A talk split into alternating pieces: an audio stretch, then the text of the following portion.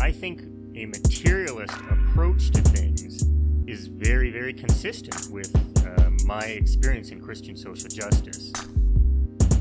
I feel like the the deeper I get into anarchist practice, the deeper my faith is getting at the same time. I would hope that you know securing means of life for all would be something all people of faith would say, "Oh yes, that's at the basis of what we believe."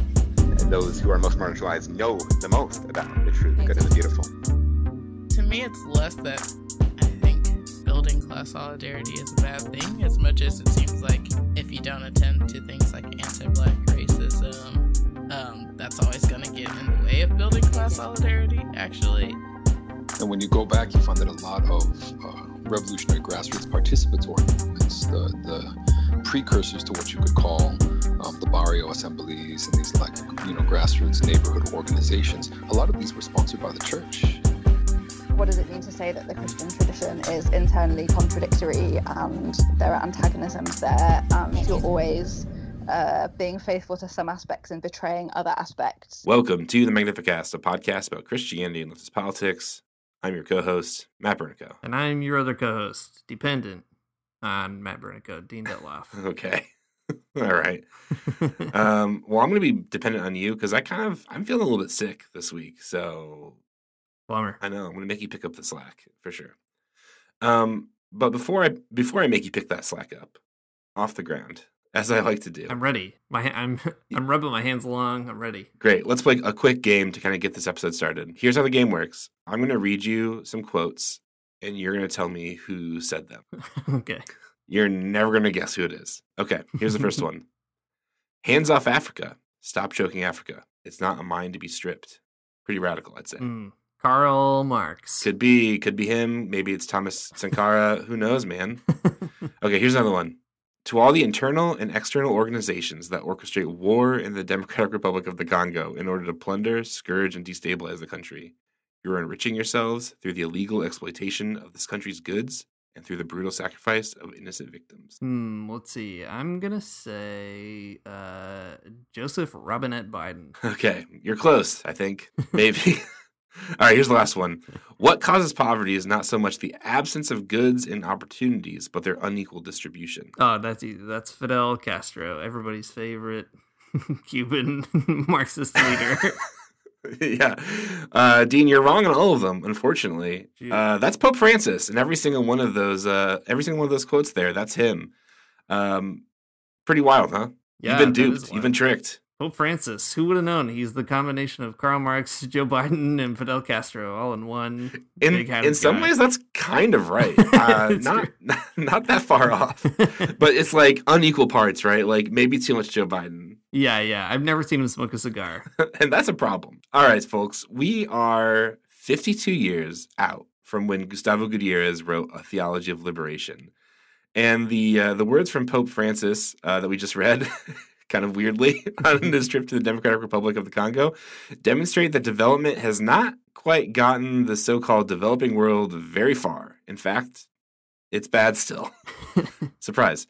Um, the poor are still poor, and uh, the exploited are still exploited. There you go. Um, that's about it right now. Yeah. Uh, but in this episode, we're going to reflect a little bit more on the theme that we started last week around economic development and uh, how we can distinguish liberation from that particular perspective um, as a as sort of a, a, different contribution to thinking about uh, you know global economics and, and social movements. So this week we're going to get into uh, the whole conversation a little bit deeper by introducing a new concept, and that is a uh, concept called dependency theory. Yeah, dependency theory is maybe the flip side to the conversation we had last week. So if last week we said you got to know something about development to understand liberation theology. You also got to know something about dependency theory, and we did talk a little bit about it and gestured toward it but we felt like maybe it would be a good idea to spend a little bit more time on it this week. And there's a lot to say about it. It's a huge tradition, it's really fun to learn about. In brief, dependency theory looks for the ways that global economies and national economies, countries, and so on share this kind of interrelated and unequal relationship when it comes to the flows of production and capital. So, for example, the dependency theory would want to show the ways that development in the US and Europe happens at the expense and as a result of the plunder of countries in the global south, like the Democratic Republic of the Congo. So Pope Francis is kind of, you know, not doing dependency theory exactly, but also not not doing it. And that's something we'll talk about. So we'll get deeper into the specifics of dependency theory in a minute, but I think what we want to do in the episode is sort of parse out how that is a pretty radical theory. It has come on maybe some hard times in the last uh, few decades, but I think is still actually very important and worth listening to. Um, we're going to parse out how dependency theory is a radical theory and somehow finds its way into the language of the Catholic Church, even so deeply that you can get somebody like Pope Francis right now in the last couple of weeks in Africa using this kind of language, right? Talking about exploitation, talking about the people who are enriching themselves at the expense of um, other people, both their labor and their lives, right? Uh, Pope Francis is kind of rhetorically giving us sort of like a really morally powerful version of what we find in the drier economic parts of dependency theory.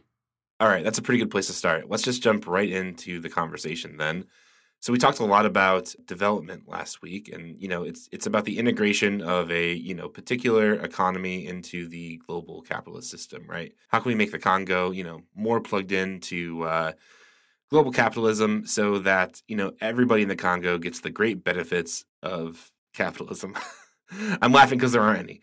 Um, no, just kidding. Um, but uh, the idea is that uh, by by plugging these like these uh, quote unquote developing countries into the global economy, that like you know it's uh, it's going to lift all boats. People get work, the economy grows, and supposedly you know everything gets better for everybody. But Dean, how does it actually work out? Right. Well, remember what we were talking about last week with uh, Gutierrez there's this sort of um, insistence that if everybody adopts the same models as the global north, then everybody will reach the same kind of level of uh, social improvements as, as the global north, or at least it's a pathway to better lives than what they have now in the global south.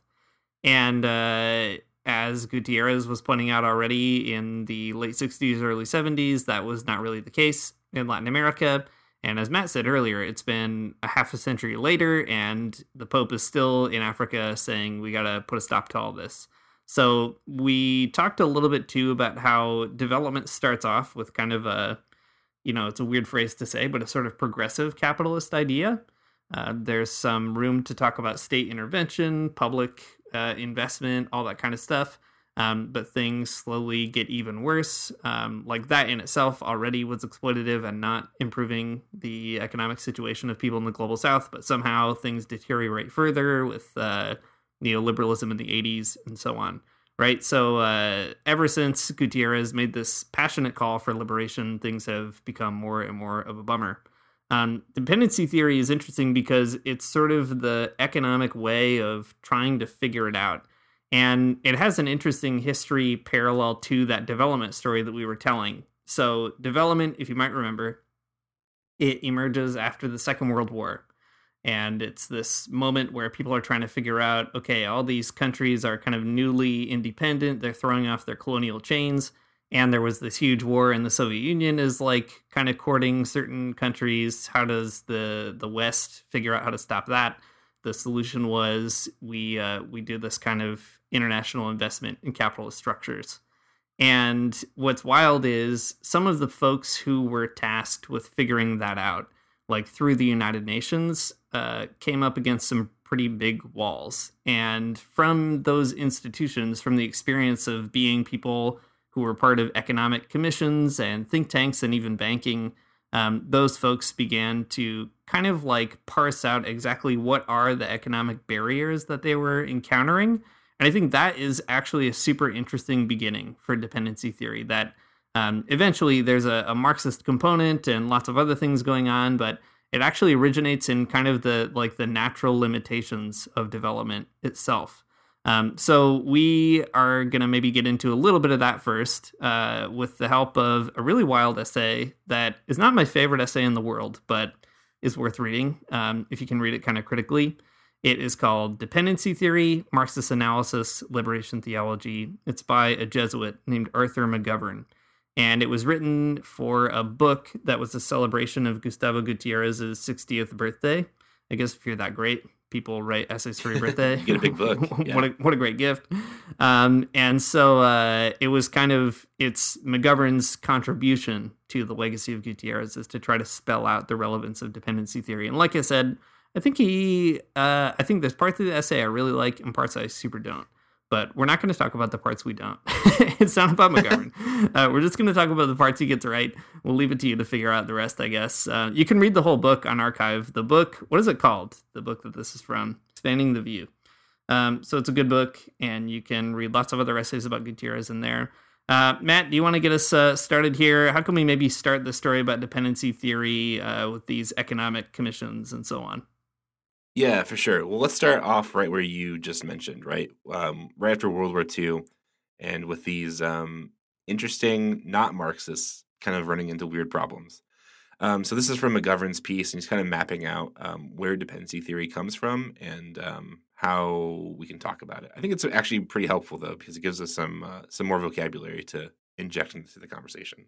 In the first decades after World War II, Latin America sought to pattern its development according to this model. That is the, the model of like modern development, like we've been talking.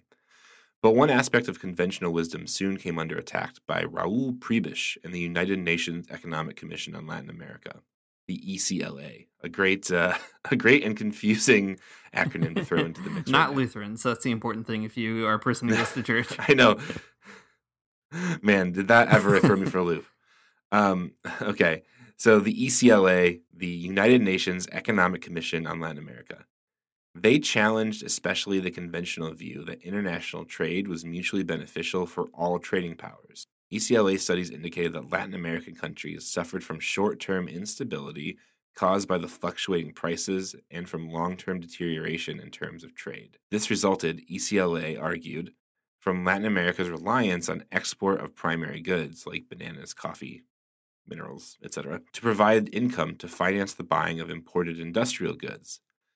Far from being mutually beneficial, Latin America continued to run a deficit balance of payments. The quote, center nations profited and the quote, peripheral nations suffered. Prebisch and ECLA still retain much of the modernist model for development, but they introduced a framework of analysis that would become an essential part of dependency theory the division of the capitalist world into the dominant center nations and subordinate peripheral nations, such as those of Latin America. The modern scheme of development that they're talking about in this is suggesting that, you know, to to do the work of like of creating economic growth, of lifting people out of poverty, that whole capitalist narrative, right? The only way that you can do that is by facilitating trade through between countries, right? Exports from uh, Latin America and imports of like industrial goods from from you know the global north in the United States and so on. But that's not a fair deal if you think about it, because uh, you know some of those things cost more, and some of those things cost less, and the labor is not equal, and all kinds of other things aren't equal. Maybe we can talk about some of that a little bit more in a minute. But what you have is um, a center core countries that benefit from that relationship of trade, and the peripheral countries which do not benefit, and that's dependency theory, right? The countries uh, in the periphery they are dependent on the uh, on the core for the um, you know the imported goods they need, and that kind of creates this uh, unstable situation where um, you know their lives be- become very dependent and hard to do if uh, the the core countries suddenly say, you know, the rules are different, uh, tariffs are changing, we're not trading that anymore. You know, they have all the power in the situation.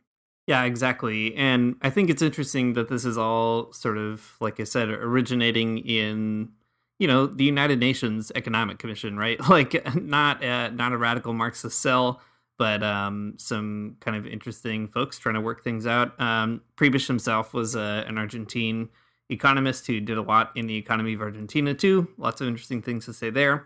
Um, meanwhile, there's a lot of other dependency theorists trying to work out the precise parts of this relationship. So, the big general thing that you got to know about dependency theory is the core and periphery there are people who prefer different terms or they cash it out a little differently but that's kind of the operating thesis that most dependency theories work with that there's a core of the, the planet some core countries uh, that sort of absorb the wealth out of the peripheries um, so that kind of insight gets worked out differently people try to spell it out differently how it happens um, maybe how intense it is or what all the causal factors are There's major disagreements about that. We can talk more about that in a minute too. But uh, that's really that key piece, right? Is that people are trying to work in international development in the early mid part of the 20th century and they're already finding all kinds of like natural problems right? That you can uh, you can make all these loans to countries in the global south but there are these long structured relationships that make it hard. Um, the more radical dependency theorists also trace the problems back to colonialism and they tell a long story about even the the kind of differences between like the latifundia which is like a huge landowning class in latin america that system um, as compared to like the system in the colonial us so lots of different things kind of going on you can really get in the weeds but the key is to sort of describe that unequal exchange and and kind of what's going on uh, in addition to the ECLA stuff in Latin America, you get versions of dependency theory in other places too. So, like in Africa, for instance, um, I think we mentioned Walter Rodney's book, How Europe Underdeveloped Africa, has been having kind of a renaissance lately, which is good. Um, Samir Amin, he was a an Egyptian scholar um, who also bounced around different economic institutions and tried to figure that out. Although he was a Marxist like the whole time, um, a secret one. Uh, there's some other folks like Walden Bello in, in the Philippines who wrote some really interesting stuff, and he was like imprisoned actually very recently. He's still alive um, and still active. So like you can find this insight, I guess, popping up in lots of different places. Um, and then there are contemporaries who are pushing it, I think, in some interesting ways.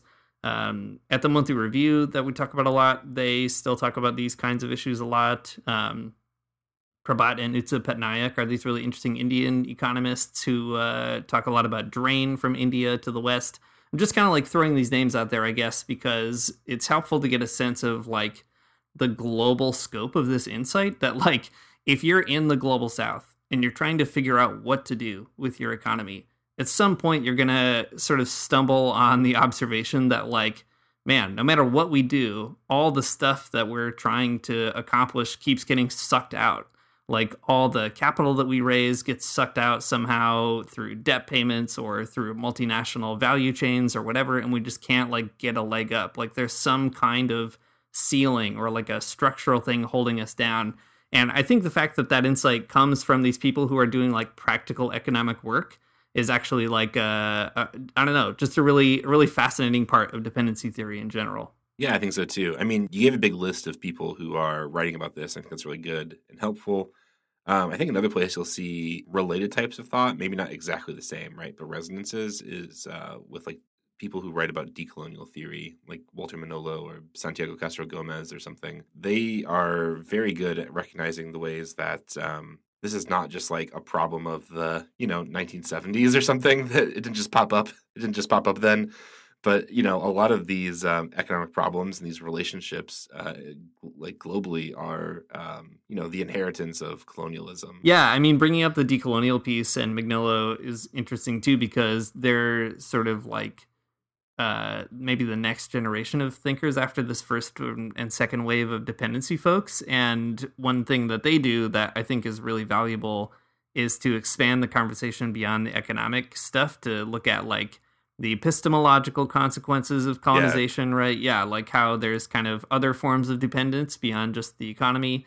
There are some cool like bridge figures there, like uh, Quijano, who's a really interesting um, sociologist, or Enrique Dussel, a liberation theologian, and also decolonial theorist. So there's you know kind of like you can trace the development of that sort of trajectory in a lot of really creative ways in Latin America. Man, it's great. If you if you ever really just want to read a bunch of nerd stuff um, or like really get in the weeds with theory, there is so much to read um, coming out of Latin America, especially even now, just squaring all this. But anyway, um, really neat. So all that to say, dependency theory, this insight that there the peripheral nations are dependent on the core and vice versa that the core also depends on the peripheral nations for its raw materials and so on foodstuffs etc that insight is something that theologians are reading about um, there are kind of like right and left expressions of dependency theory so for example like in brazil there was a um,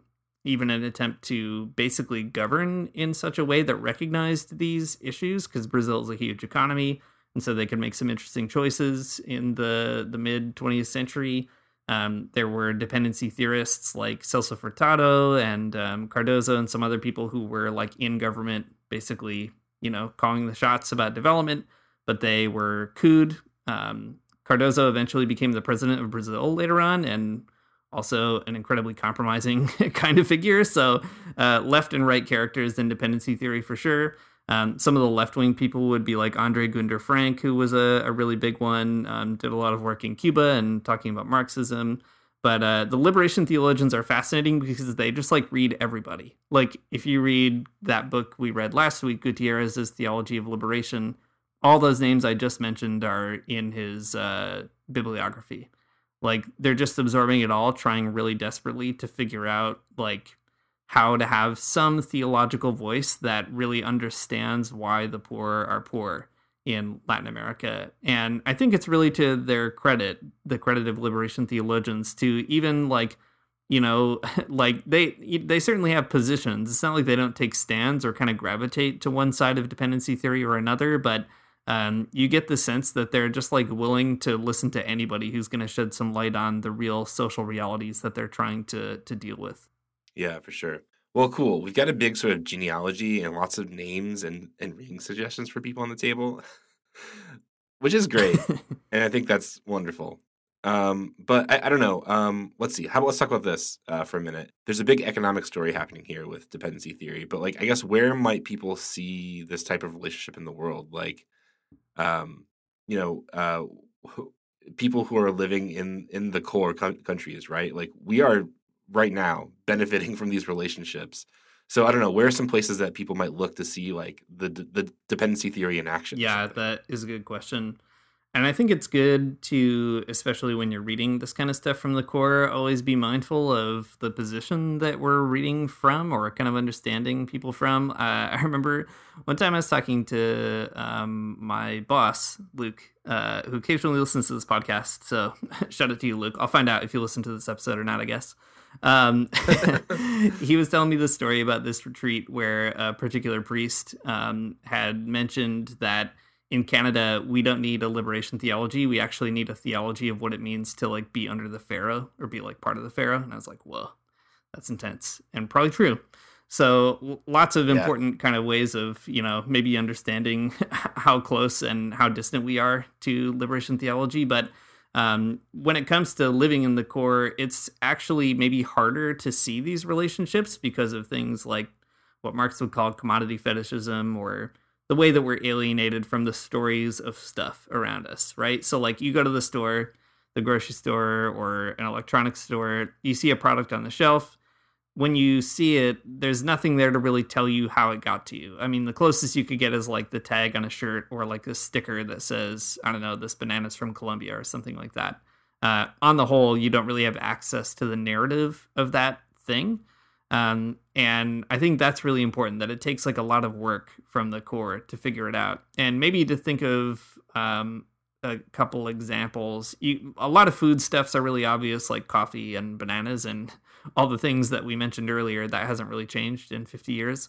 Um, but I like to think about things like the iPhone in particular. The iPhone is like, you know, if you buy an iPhone, you get a package and it says designed in California, which is the funniest thing in the world because it can't say made or manufactured in California, but they're trying to insist that the, the real value belongs there, right? The value's in the design.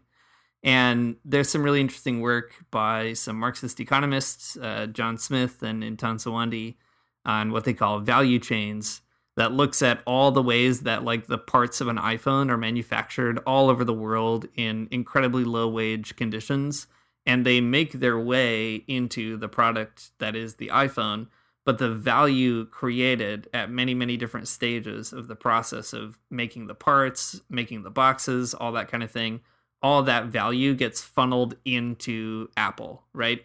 So uh, it's really fascinating when you kind of break down like how much labor in an iphone actually goes into making the iphone and how much profit ultimately ends up in the hands of apple which is you know a us based but multinational company so I think basically you can probably look at anything that you have sitting around your house or apartment at this stage if you live in the global north And uh, if you start peeling back the layers, you'll find that somewhere the raw materials probably didn't come from anywhere nearby you. And increasingly, they're coming from countries like the Democratic Republic of the Congo, right? Or Bolivia, or places that have huge reserves of things like cobalt and lithium and things that are important for batteries and those kind of consumer goods. So, yeah, look around and I guess just start googling what's in your what's in your room. You'll you'll learn a lot about uh, dependency theory pretty quickly that way.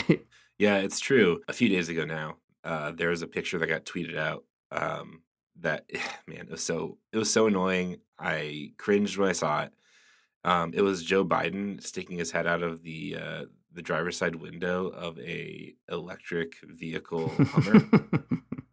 I did not see that. Oh my god, I'll send it to you and you'll be mad. Anyways, the you know uh, he was he was doing it to kind of promote the idea of electric vehicles, and um, I think also kind of like give some support for the idea that like driving a, an electric vehicle doesn't mean you have to drive a dumb vehicle. You can still drive this big Hummer that you that you love as an American, and also uh, in sort of past legislation to um, people can get like tax credits for buying electric vehicles, but um, ironically enough, not that one because it's too expensive.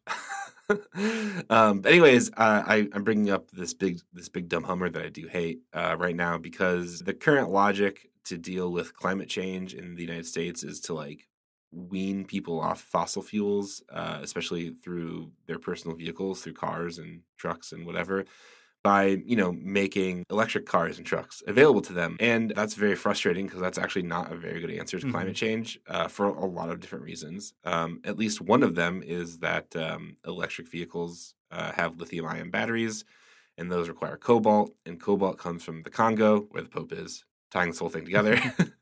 And uh, uh, cobalt is i mean it's a conflict mineral man. Like there's like child labor uh, involved in the mining of cobalt there's slave labor involved in the mining of cobalt countless deaths uh, of people in the mines and so on. Um, and i think it's a great example of like of dependency theory right? Because as the uh, as the core tries to transition to a different type of personal vehicle rather than coming up with a better solution they're going to do the thing that the pope said you shouldn't do and strip away all these uh, all these minerals from from the Congo and, and completely plunder it, right? So it, it comes up in all those kinds of places, though. Um, as as long as you kind of know where to look or think about like where the things that you're buying come Mhm. from. Yeah, exactly. And that is the big piece too, right? That the the kind of life and the kind of solutions that are put forward in the global north those are lives and solutions that fundamentally require the literal sacrifice of human beings in the global south, right? Like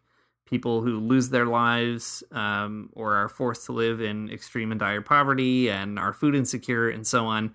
Um, those are all economic choices that not that they make, but that the system has made for them, right? And and it couldn't be otherwise for those folks. And that is because Joe Biden wants a big electric Hummer, right? there are other ways to do this, uh, other ways too to organize our global economies and so on. Um, but the fact that Gutierrez and many other people half a century ago were pointing all this out, and we haven't gotten very far, um, to me, it it is a, a good sort of reminder that um, what they were saying about a more benevolent cla capitalism, again, to say a, a, sort of oxymoronic phrase, what they were saying about that is even more relevant now, now that capitalism has become somehow more violent uh, in many ways. So important to figure that out. Um, I think it's interesting too to maybe pull it back to the theology piece. The reason liberation theologians were reading this stuff is because they really wanted to fundamentally understand like what was the situation for the the poor in their midst, the people that they encountered. I think that question about what does it mean for us to read it in, in the core, for me it's it's a bit different, right? It's like I want to read this material because I I actually don't encounter the poor in the global south for the most part, not in any direct way. And if you want to encounter the poor, you have to like go out of your way to do it. Um, and you also have to really go out of your way to sort of figure out the, the reasons those people are poor because it, it's intentionally obscured from your view all the time.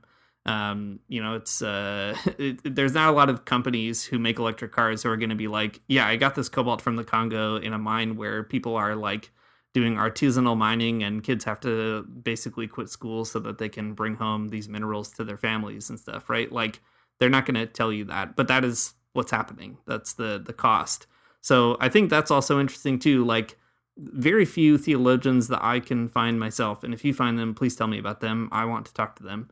But very few theologians that I can find are sort of trying to understand that piece in the global north anymore. It used to be the case that that, that was like a really huge trend, um, but now it just seems kind of lost. So I think that's my question, even coming out of this conversation, is like, why aren't theologians as invested in this kind of discourse as they might have been?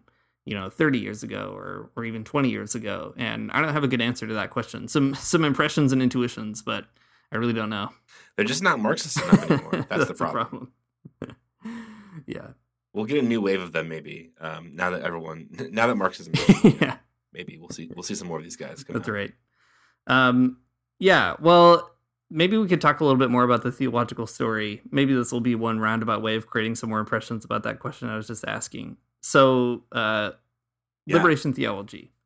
Some theologians who are trying to figure out dependency theory. Um, we all know the story who listen to this podcast. Liberation theo- theology had a hard time um, with both civil governments and also ecclesial governments.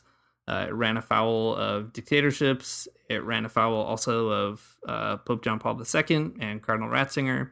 Um, lots of tension, lots of difficult conversations that um, were sometimes misunderstandings, sometimes uh, just outright discipline, and so on. Um, it's interesting because a lot of those misunderstandings or discipline, and however you you prefer to talk about it, uh, I think result from liberation theologians throwing in with this more radical vision, right? That they're really trying to say, look, when we look around, we see this poverty and we want to sort it out. Um, the interesting thing is, a lot of bishops in Latin America and other countries too also kind of absorbed this insight. So, for example, like if you look at the documents in Medellin, Colombia, and Puebla, Mexico, that were written by the uh, Latin American bishops, you see explicit reference to liberation as a theme. You see explicit reference to dependency, to imperialism. Like they use these terms, and they don't suggest a Marxist alternative but they do suggest an explicit anti-capitalist alternative and they kind of put forward this vision of the church centered around base communities as like organizing units and you have this kind of tension that works itself out in the global church as well the vatican like doesn't really know what to do with this that like so many bishops in the global south are resonating with that message um, to be fair gutierrez also had like a direct hand in uh, helping to shape some of that language but uh, yeah, the Vatican is like struggling to kind of sort that out. And I think that is also a really interesting kind of story. Um, all of the the sort of development popes in the 20th century, including JP2, I think to their credit, are also trying to figure out why the poor are poor. And over time, even JP2, I think, absorbs some of this uh, more than he would have earlier on. Um, but it's interesting to kind of watch the liberation theologians try to, on the one hand, embrace this really radical social analysis, and then on the other hand, try to like get it mediated up through the Vatican, and yeah, with uh, mixed results, I guess, to say the least. Yeah, I mean, it is interesting to see how it starts, you know, in in these conversations in Latin America be- between economics and liberation theology, and then it does work its way up to the point where now there's a pope saying "hands off Africa," which I think is pretty rad. But a pretty wild trip. yeah, exactly. Um, I think it is really interesting too to see Pope Francis bringing these things together. Uh, if you look at his papal encyclicals or the writings that he does, uh, all all over the place, he's quoting bishops in the global south. Like, whereas Ratzinger and I guess Pope Benedict, as he was known as the Pope, uh, he tended to be a more academic guy. He's quoting, you know, Nietzsche and poets and whomever else, um, and that's fine. Like, that that's great. I read a lot of those people too. But uh, Pope Francis isn't really quoting those people. He's quoting more popular poets in global south countries and he's quoting bishops' conferences. Like it's a way more maybe global um, citational practice, you might say. And I think what you see in Pope Francis is somebody who is, first of all, from the global south, right? He's the first pope from Latin America. Um, he is uh, coming from a country, Argentina, that was square in the middle of a lot of dependency problems and violence and so on. Uh, and now he's on this trip to Africa, first to the Democratic Republic of the Congo and then to South Sudan. And uh, the bishops in Africa have also really found a voice in the last several years. Um, they've released some of the most radical statements. Most recently, they put out a statement to the, the COP meeting that was in Egypt, basically talking about exploitation and dependency. So Pope Francis, I think, is absorbing basically what the bishops of the global south are still saying, you know, that we're still being exploited. We still are, we want people to take their hands off of us and so on and Pope Francis as a pope from the global south, um, I think it's really kind of moving and, and powerful to see him like embracing this language in a full way. Like I said, Pope John Paul II actually had some radical things like this to say every now and again, but uh, it's different coming from a pope who's also from the global south. For real, um, it is a very potent image. You're right, um, and a really important one right now to be in the Congo, um, kind of bearing witness to all these things that are happening. Dean, I'm wondering though. Okay, right now we've been talking a lot about all these great popes and well a few great popes. a few great popes a, a classic 90s action film yeah a few great popes the tradition of like people of christians paying attention to development and dependency theory for sure right it's a very catholic tradition but i wonder how we would make this make more sense or come alive to people who are Protestants who are not as Catholic? What do you That's think? a great question. I mean, there are, I think, a lot of Protestant theologians too who are really invested in this conversation. In fact, in the global north, a lot of Protestants were maybe even more directly engaged than Catholic communities because there were politics in the Catholic Church that just weren't as present or operative for the Protestants. So, for example, like uh, people like Robert McAfee Brown or Dorothy Sölle or Harvey Cox. Um, trying to think of some other. There's a bunch that I'm forgetting right now, but there was kind of a whole wave of pretty impressive Protestants writing about all this. And I think they also maybe recognized the freedom that they had as being in a different church tradition and not subject to the same discipline. You know, like Harvey Cox wrote a famous book about Leonardo Boff's silencing, for example, that it's not that a Catholic couldn't have written it, but maybe, you know, depending on their position, might have had to write it a little more carefully than he would have had to do. So I guess what I guess what I'm saying is there are Protestants in the global north who cared and there are also Protestants in the global South contributing to this too. So, like uh, Rubem Alves in Brazil, um, Elsa Tamez, a really amazing feminist theologian. Um, you know, lots of Latin American people kind of engaged, and then of course in in Africa too, you have a really lively Protestant tradition that's invested in this as well. So, yeah, all that to say, I think that Protestants have their own like lights that they can find in that conversation too and and examples too of how protestants have been engaging i don't know the experience of uh, catholic theology if that makes sense. Um, i don't know. What do you think matt? I, in some ways i'm always envious of protestants because they just like have less to worry about maybe but that could just be a, a bad perception from the catholic side. Well i think that the the catholic tradition of like kind of thinking about economics in this way is pretty cool um, and something that protestants it'd be great if they okay, let me make sure I say this exactly the way I want to. It would be cool if more Protestants in like the the core, right, in the imperialist core, um, were able to pick up some of these ideas and think through them a little bit more. Because I think by and large, like at least in the United States, uh, Protestants lack this kind of nuance in thinking about uh, about economics for sure, right? It's just not like in our history like it is in the Catholic Church. There are all kinds of things that um, I think really come alive a little bit more when you start thinking about um, dependency theory and how global economics like really impact your life personally especially like if you want to start reading the bible through that lens which i know is what protestants want to do right? Like that's that's the thing that you got to know. Um, protestants they want to know how this is going to change the way they think about the bible or something um, or or what what do the parables mean? What do jesus teachings mean uh, when you start thinking about these things? And um, i guess i'm going to go to another a really catholic place for this answer but like in whenever Pope Francis talks about um, the story of the Good Samaritan, which he does in Fratelli Tutti, and he does it elsewhere too.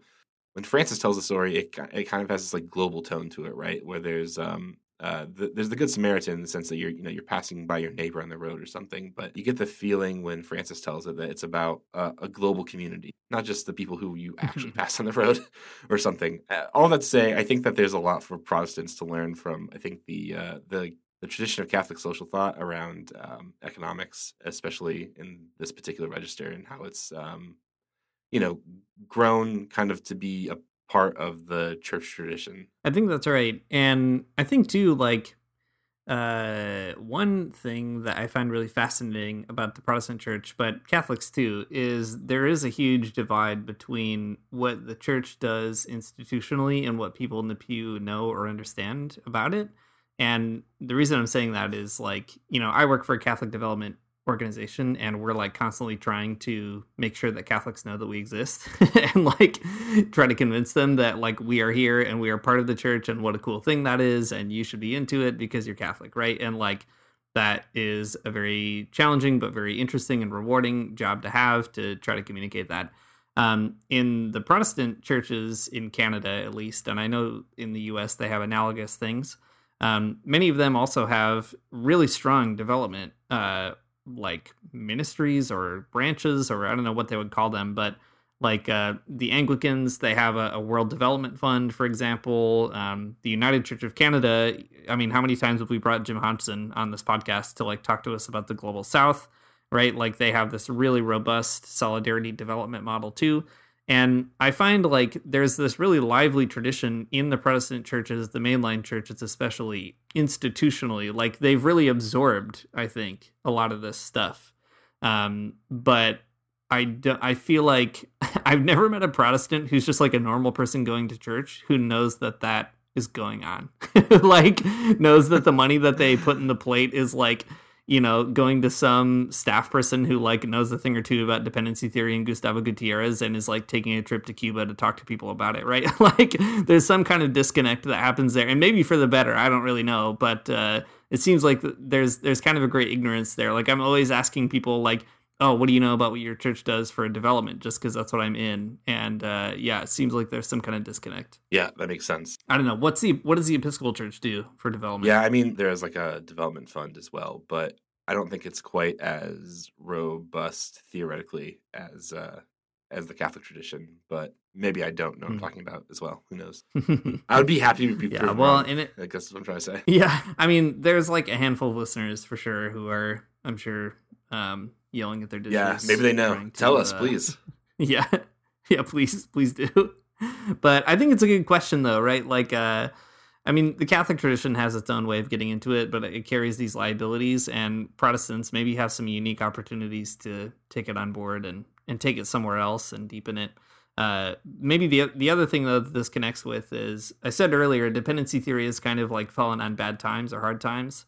Um, maybe it's worth kind of getting toward the end of the conversation on that note, because um, I was complaining that theologians aren't reading this stuff anymore, but maybe this will be like the pitch for it. Um, so dependency theory, it was booming in the 70s and 80s, especially.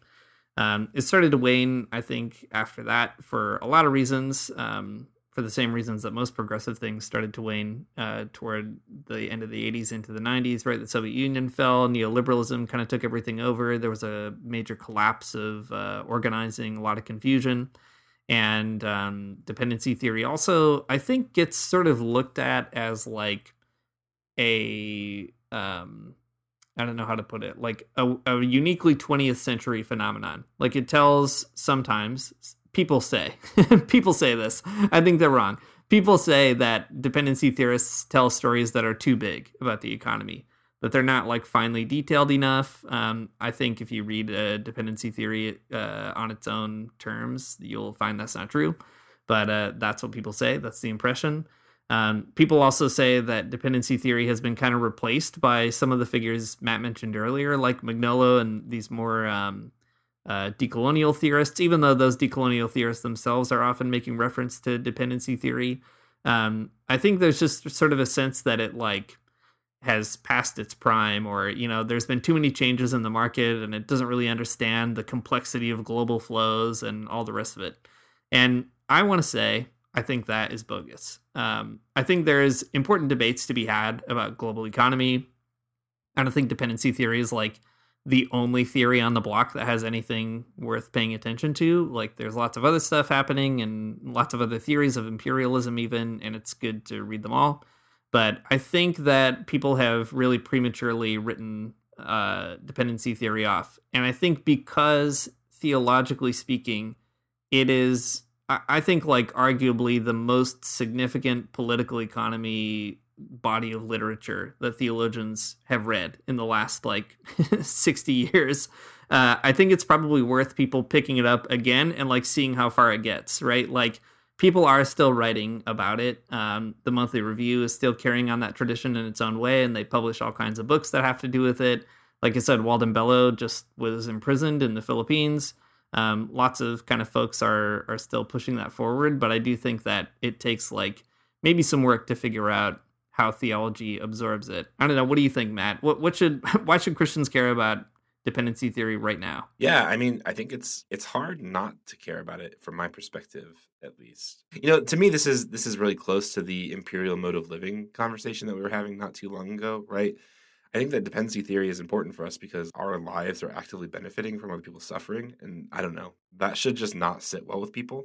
but uh, it's a hard thing to cultivate a particular type of consciousness around because it is so mundane and kind of just ingrained in the way that we live but I don't know that that's what does it for me, right? Um, people are suffering because I have a new iPhone or something, um, because I am constantly buying new things that have lithium-ion batteries in them, and I think that that that's an important part of the conversation, right? How do we respond ethically? Or or even like the bigger picture question like I, I, this is i guess trying to bring it back around to joe biden driving the hummer. If we want a green economy or you know whatever we want to call it in um, the coming years if we want to make sure that we don't all boil to death on this planet we have to figure this into our strategy and into the the ways that leftist social movements christian or not make demands of our government and other people in power right? Like we can't just say we want a green new deal because that misses the, all of the ways people in in the global south will still be kind of caught up in the in the machinations of global capitalism and, and their lives will be limited because of it. I think there's all kinds of reasons of why people should care about this particular type of theory. Um, yeah i don't know. What do you think dean? Yeah i think that you are right as always. Um, I, I also think uh, it's interesting because it for me, what I found so useful about it is it does give you a sense of the scale of the problem of global capitalism, and it is truly global. Like, we all have to go on strike, we all have to go build the labor movement. It's all very important in our own countries and so on. But at the end of the day, like, the global economy is so interlinked, so intertwined that it's going to take, like, a lot of work and a lot of um, I don't know, challenging global kinds of shifts that will be really difficult to manage um, and will likely be fraught with tension and lots of big problems. Uh, it's going to take a lot of change to create some other kind of order. Yeah. And like that is a troubling thing in some ways. But I think it's also helpful to be like, I can kind of make sense of why some of these tensions are, are emerging geopolitically, you know, between China and Russia and I mean lots of other places and who knows what's going to happen in Latin America, right? Um, there's a lot at stake as the the sort of order that failed, the developmentalist order that failed, is cracking apart, breaking apart, um, and not always for the better in every situation either, like in in complicated ways. And I think that is going to be challenging. But dependency theory and kind of the the people who kept thinking with it um, are trying to think through like what are ways to rebuild it? What's the systematic way of of kind of doing something different? For example like uh, andre gunder frank he was the dependency theorist who was on the more marxist side and like he was pretty unequivocal. He was like you know cuba got it right. You have to really assert your own sovereignty. You've got to delink um, not to say that you don't trade with other folks, but like you got to do it on your own terms, you know? And that was like a pretty radical suggestion. Not every dependency theorist was into it, but uh, it seems pretty right to me. or, um, you know, like Samir Amin, this great Egyptian economist, uh, a similar kind of thing that he thought there needed to be a delinking of the global south from the global north and then a kind of like south south uh, trade alliance basically to sort of figure out you know other terms of development. So i think there's like a lot of stuff going on. And also dependency theory is great because it gives you both the revolutionary side uh, but it also gives you people who are like in the weeds of really boring economics right? Like looking at trade deals looking at like how to create economic relationships. And to me anyway that's like I don't know, kind of like comforting to know that you actually don't just have to throw up your hands and be like, well, I guess there just has to be a revolution and nothing will change until that happens. Like there's some other steps in between maybe and it's one body of literature that's trying to parse that out. I don't know if that makes any sense. I, I guess I just feel like there's explanatory power there and I feel empowered that someone explained it to me. That's why I feel grateful about it. Yeah, well, let's close up the conversation then and like turn back to Gutierrez for a minute, right? So we said it's been 52 years since Gutierrez wrote A Theology of Liberation. Knowing that fact is both depressing and I guess a little bit liberating. But uh, thinking back, you know, to the conversation we had last week, where Gutierrez explains that you know this purely economic development is is not going to work, right? He said that 52 years ago, and it's still true. Pope Francis is telling us it's true even today in, in the Congo, right? Like he's he's pointing to it directly. He's waving his hands around and saying, "Look at this whole place. It's you got to think about it." Um, but uh, you know, Gutierrez's response though to development is is not development. It's liberation, right? It's about putting like the oppressed people in the driver's seat for their for their own um, their own economic development, their own lives, you know, and not relying on global banks to sort things out mm-hmm. for them. So I don't know. Um, to me, I you know Gutierrez still is still right. He's he's right. Development is always going to kind of put us in this place. It's always going to make so-called developing countries dependent on the core, and instead, I think we have to work from this other perspective, right, about liberation rather than economic growth along these like uh, uh, normal capitalist lines or whatever. Thanks for listening to the Magnificast. If you like what you heard, you can uh, support us on Patreon at patreon.com slash the Magnificast.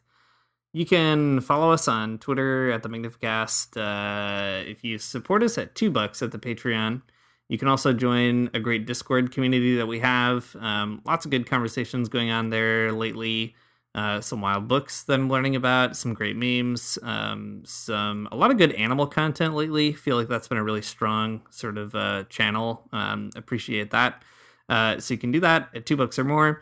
Um, let's see, what else do I need to say? Our music is by Amaryah Armstrong. Our outro is by the Illogical Spoon, and we'll see you next week.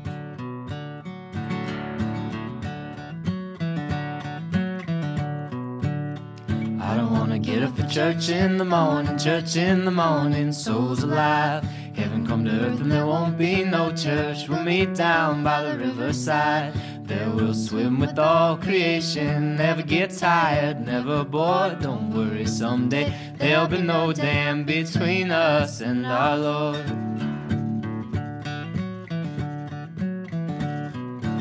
Jackson, keep your hoods up keep your hoods up and you stay up late. In Jackson, you keep your hoods up. Well, you keep your hoods up and you stay up late. Oh, don't mind a cold night, but we might mind if you leave too soon. So come on now, it's still early least I would have.